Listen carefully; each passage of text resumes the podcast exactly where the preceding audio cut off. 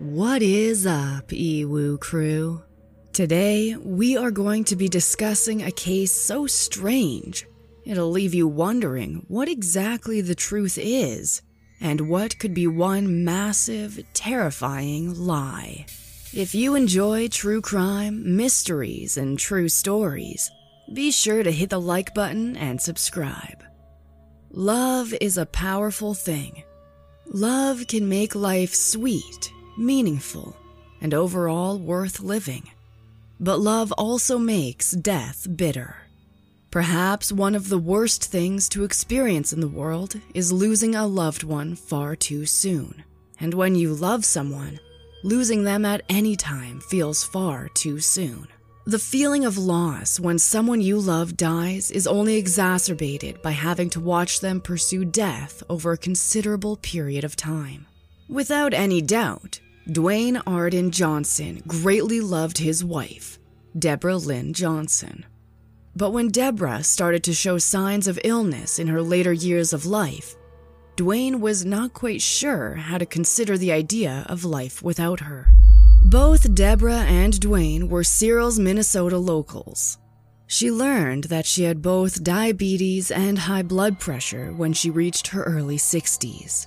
The combination of her various health issues and her additional mental illnesses ended up resulting in not one, but two heart attacks before Deborah was even 68 years old.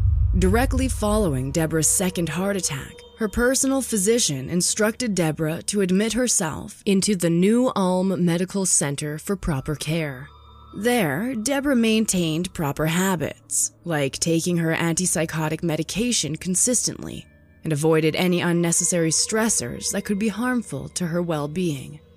Throughout the time that Deborah was a patient at New Ulm Medical Center, Duane missed his wife like crazy. Duane and Deborah had been together for years and intended to be together for life. And so Duane wasn't quite ready to lose the love of his life. At least, not unless under their specific circumstances. Duane hated being away from Deborah as it ate him up inside.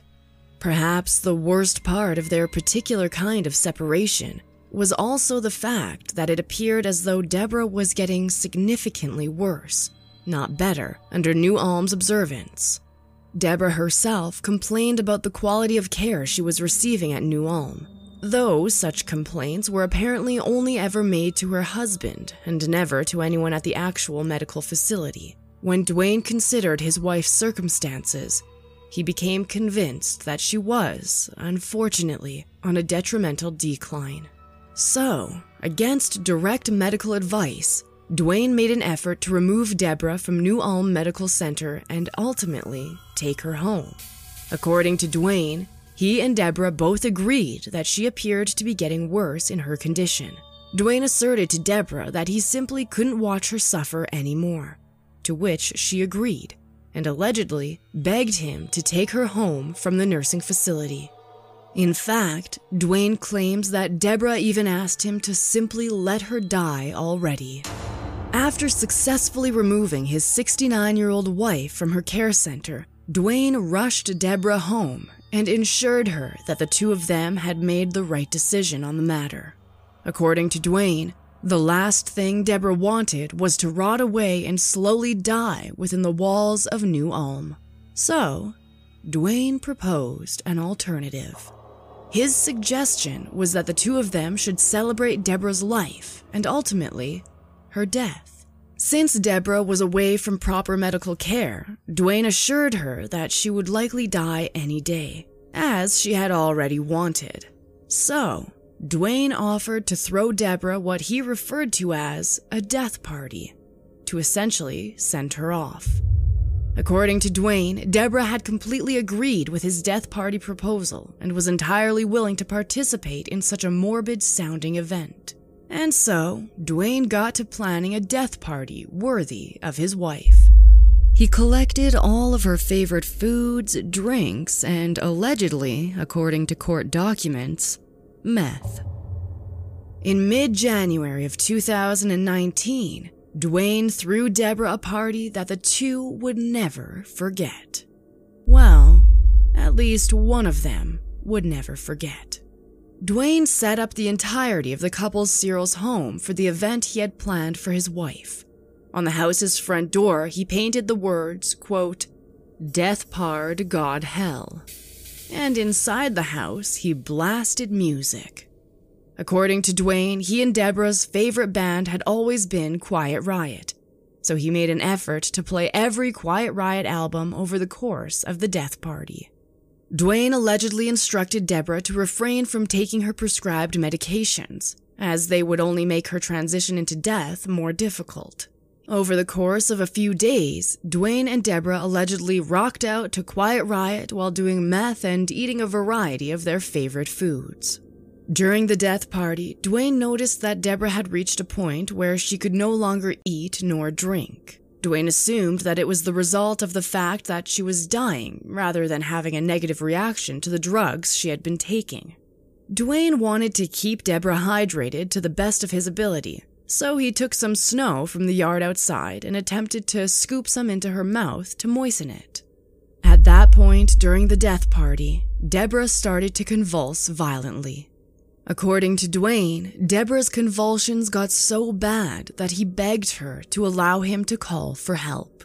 During that time, Duane claimed that Deborah continued to remind him that the point of bringing her away from New Ulm was to prevent medical professionals from interfering in her transition into death. Besides, he claimed that Deborah had actually disabled the telephone herself just before the start of the death party so that Duane would not be capable of calling for help at any point. As Deborah's convulsions worsened, Duane realized that her time was even more limited. According to Duane, Deborah practically begged him to sleep with her one last time before she died. Though Duane also added that Deborah herself could not properly speak at the time that the two were having intercourse, he said, quote, her body had told him that she was enjoying it. Furthermore, Duane asserted that after the two had finished their intercourse, Deborah was, quote, no longer trembling and was more at peace. As it became clear that Deborah was in the process of taking her last breaths, Duane claimed that the reality of the situation started to sink in. So, he proceeded to turn up the volume on the music so that Deborah would not have to hear him cry as she passed away. According to Duane, the two were listening to Metal Health Bang Your Head by Quiet Riot when Deborah finally appeared to be dead. Duane checked to make sure that Deborah was actually deceased before calling the police to tell them that his wife was dead inside their house.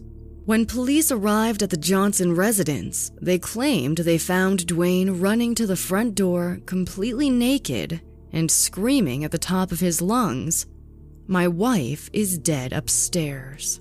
Police claim Duane then proceeded to run back into the house, screaming that he needed to wash this stuff off of him.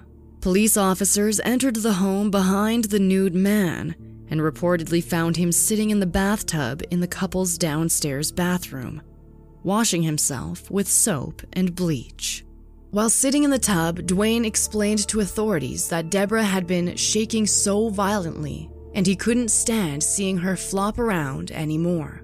When asked why Duane did not call for help while his wife was struggling, Duane asserted that New Ulm Medical Center had been doing more harm to Deborah than help.